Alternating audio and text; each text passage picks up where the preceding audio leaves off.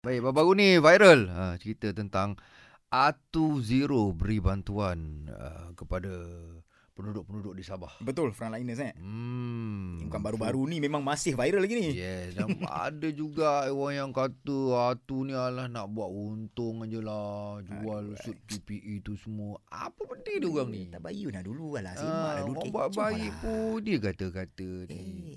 geram. Tapi tak apalah itulah aku sendiri bila baca komen tu aku sakit hati. Itu kau yang baca. Hmm. Ha, Kita tanya sendiri tuan badannya. Assalamualaikum Atu. Waalaikumsalam Abang Mori World Dengar suara pagi-pagi dah cerita.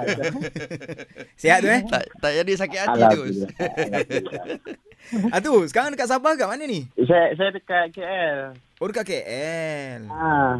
So cerita dia hari tu dekat Sabah lah. ha, Yang hari tu masa ni ha, Yang baru-baru ni ha, Ada yang undi tu saya balik ha. Okey. Hmm. ha.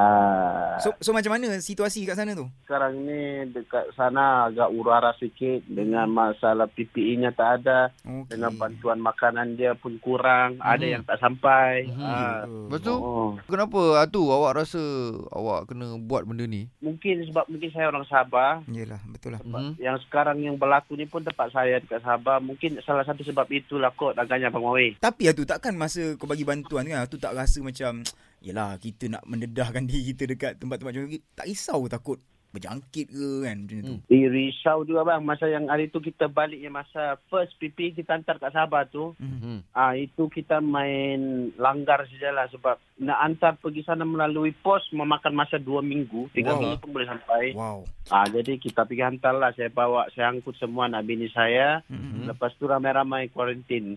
Oh quarantine jugalah So maknanya PPE E tu jahit dekat mana? Dekat sana dekat sini? Dekat sini saya saya sekarang baru buka kedai kedai makan Ha-ha. tapi kedai makan tu tak jalan sebab saya nak buat pipi ni kan. Allah Sebelum ni buat Akbar. dekat rumah, Aduh ha, sekarang ni buat dekat kedai lah. Aduh hai, kau ni lah tu Aku tak tahu Aku kalau jumpa kau peluk cium kau ni Orang macam kau ni susah nak jumpa ni Eh tak nak tak nak biar bini saya cium.